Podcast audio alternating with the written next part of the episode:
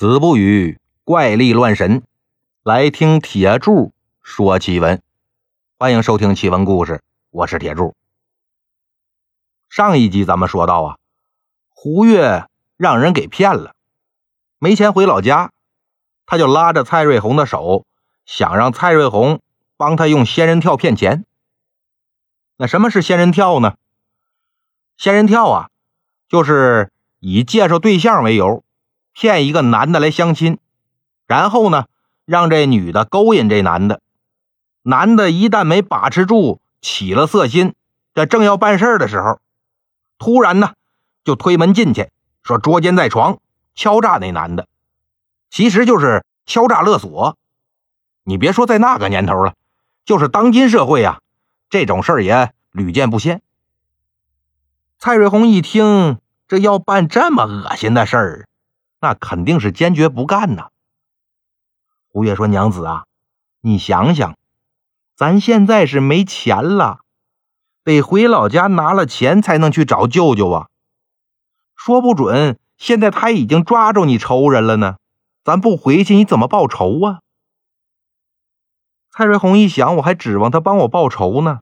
那既然到这份上了，也就只能这么办了。虽说这。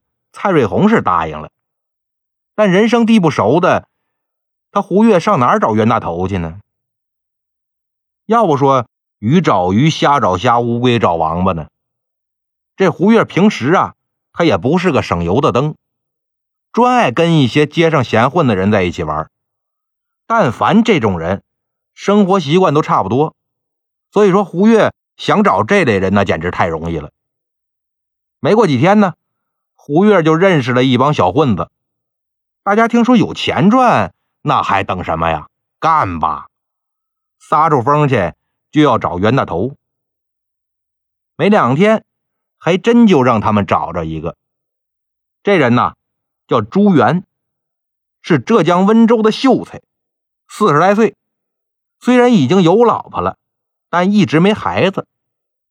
老婆总劝他再娶个偏房，好生个孩子。但朱元说呢，我马上就要科考了，等考完再说吧。这一年呢，朱元正好到京城来考试，没想到是名落孙山，心说没考上，那我也没脸回去，他就约了几个同乡一起在京城住下，接着读书，想等下次再考。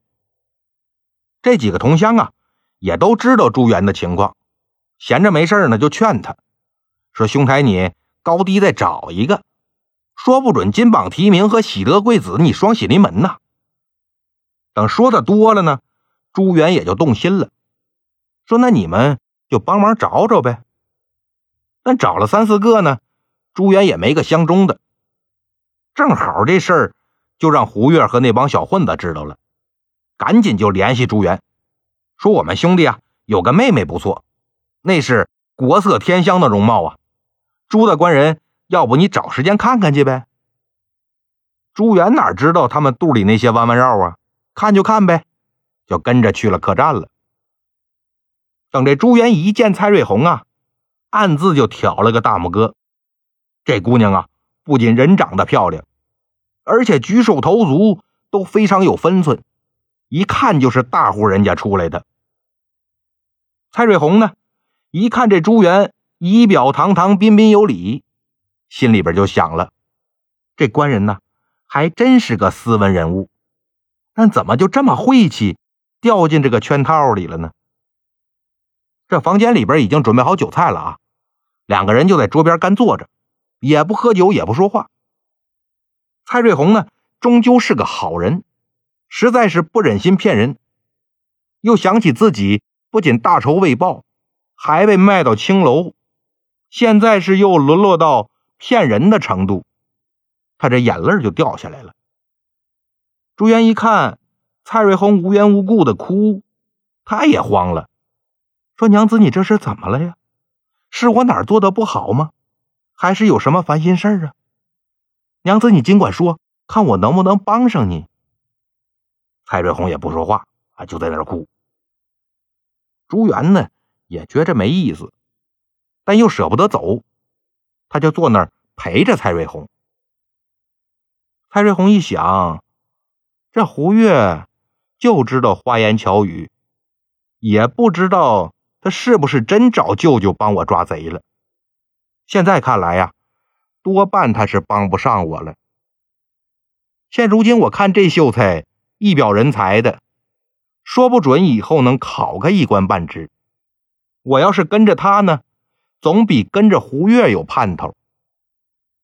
打定了主意。他一抹眼泪秀才，我有话要跟你说。我根本不是什么妹妹，我其实啊是那个胡月的老婆。他现在没钱了，这才想出这个仙人跳的主意。一会儿说不准他就踹门进来敲诈你呀。我看你是个好人，不想帮他骗人。而且呀，我也是个苦命的人。你要是不嫌弃呢，咱俩现在就跑了吧。朱元一听就慌了，这怎么办呢？要是不赶紧走，一会儿恐怕就走不了了。赶紧起身就要去拽门。蔡瑞红一看朱元要去门口，赶紧就拉他衣袖，说：“秀才，千万不能开门，说不准他们就在门口附近等着呢。咱们呢，得悄悄从窗户出去。”朱元一拍脑袋：“对呀，这是一楼啊，能走窗户。”他就想啊。一个人赶紧走，但转念一想，他要是不带着这个姑娘走，那胡月还得逼着他骗人呢。算了，带着一起走吧。朱元呢，就悄悄开了窗，先跳出去，又扶着蔡瑞红出来。两个人呢，急匆匆回了朱元住的地方，也不敢多待，收拾点东西就赶紧回了温州了。这边呢。胡月领着几个小混子在外边足足等了一个时辰，一直没听见屋里有动静，这就有点心急了。踹开门一看呢，屋里边哪儿还有人呢？着急火燎，又跑到朱元住的地方，这才知道朱元领着一个漂亮姑娘可已经走了。小混混一看到嘴的鸭子飞了，白忙活一场。这心里边有气儿，摁着胡月就是一通打呀，直打的胡月是爬都爬不起来，这才算解恨。自此以后呢，胡月是流落京城，靠要饭活着，到死也没凑够钱回老家。咱再说这朱元，他带着蔡瑞红回了温州以后呢，对蔡瑞红是百般呵护，照顾有加呀。朱元的正房。知道蔡瑞红的遭遇呢，也是非常可怜他，所以对他也是非常的好。蔡瑞红啊，这总算是遇上好人家了。等过了半年，蔡瑞红怀孕了，这可把朱元和大老婆高兴坏了。这朱元本来是这年要进京赶考的，也不去了，就安心在家等着蔡瑞红生孩子，一直等孩子周岁了，这才准备。动身去京城赶考，等着朱元走了之后呢，蔡瑞红啊是天天的焚香祈祷，就盼着神仙保佑自己丈夫金榜题名，自己呢早报蔡家大仇啊。等到了发榜的时候啊，朱元果然是中了进士，正好武昌县缺了个县令，朱元就求人顶了这个缺。然后又写信给家里，让全家人收拾好东西，先去扬州等着自己，然后一起去武昌赴任。过了几天呢，全家人就齐聚扬州了。朱元跟这蔡瑞红说呀：“武昌离你当年全家被杀的地方不远，只要那些水贼还活着，我一定把他们抓起来，挨个砍头，以祭你全家。”在天之灵啊！蔡瑞红泪流满面，说：“如果相公真能帮我报此大仇，我就算死了也瞑目了。”事儿都安排完了，就雇船去武昌吧。朱元是一连看了好几艘船，都不满意，最后终于是找了个不错的。船家一听这是要去上任的县太爷呀，也特别客气，谈妥了价钱。朱元就让管家下人呢，先搬东西上船。等船开了呢，蔡瑞红坐在船舱里边，听见外边有人说话，还是个淮安口音，而且特别耳熟。他再仔细一听，这不当年杀自己全家那水贼头子陈小四儿吗？赶紧就问朱元：“相公啊，这船家叫什么名啊？”朱元说：“上船之前我问了，叫吴金，不过呢没见着人，说是上岸买东西去了。”蔡瑞红心说：“难道我听错了？”但再一听，没错啊，这肯定是陈小四啊！就又跟朱元说：“相公啊，这人肯定是陈小四，你找个由头让他进来，我看看。”朱元看蔡瑞红这么肯定，也起了疑心，就让蔡瑞红躲在角落里，然后把吴金喊进来，递给他点散碎银子，说：“船家呀，等到了下一个码头，麻烦你停一下船，帮我去买点好酒好菜来。”吴金是满脸堆笑啊，得嘞，您放心，肯定给您办的妥妥的。说完呢，就出去了。朱元转头去看蔡瑞红，蔡瑞红是一脸的眼泪呀。朱元就明白了，这个吴金呐，还真是陈小四儿。他就开始琢磨了，我得怎么把这陈小四儿给逮住。正琢磨着呢，就听见有人敲舱门。朱元打开门一看，是他上船之前跟他谈价那个女人，说是给。客人送点热茶和点心，朱元赶紧让进舱里。蔡瑞红呢，接过茶盘，就问那女人：“说你是哪人呢？”那女人说：“我是池阳人。”那船老大是你丈夫吗？他可不像池阳人呢。哎呦，夫人您真是好眼力。他呀，是我二婚头的丈夫，他是武昌人，本来呢是我们船上的帮工。我前夫死了之后无依无靠，看他还算扛得起事儿，我就嫁给他了，让他顶了我丈夫的名，好接着做生意。蔡瑞红点点头，哎，你也是个苦命的人呐。好了，你下去吧。等这女人出去之后，蔡瑞红就跟朱元说：“没错了，这人肯定是陈小四。”朱元说：“娘子，你不要心急。”咱在船上啊，不能轻举妄动。等到了武昌，咱再抓他也不迟。还得靠他找那些同党呢。蔡瑞红叹了口气：“哎，我也知道相公说的对，但仇人相见，分外眼红啊！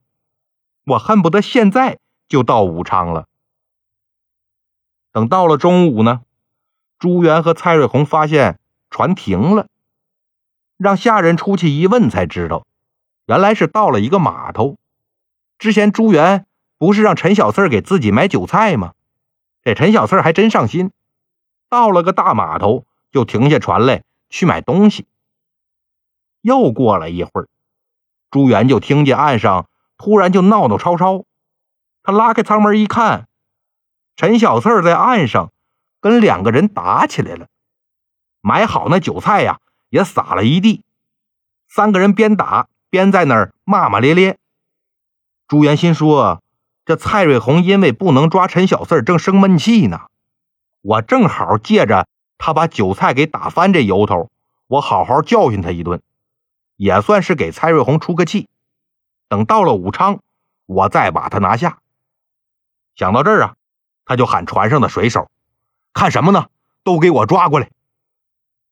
这帮水手一听县太爷要抓人，噼里扑噜就跑上岸，把陈小四和跟他打架那俩人都给抓上船了。仨人还在那挣吧呢，但无奈呀，这水手人多呀，也都是干力气活的，两三个人摁一个，那还是轻松加愉快呀。朱元打量一下三个人，心说奇怪呀，这陈小四是船老大，这帮水手。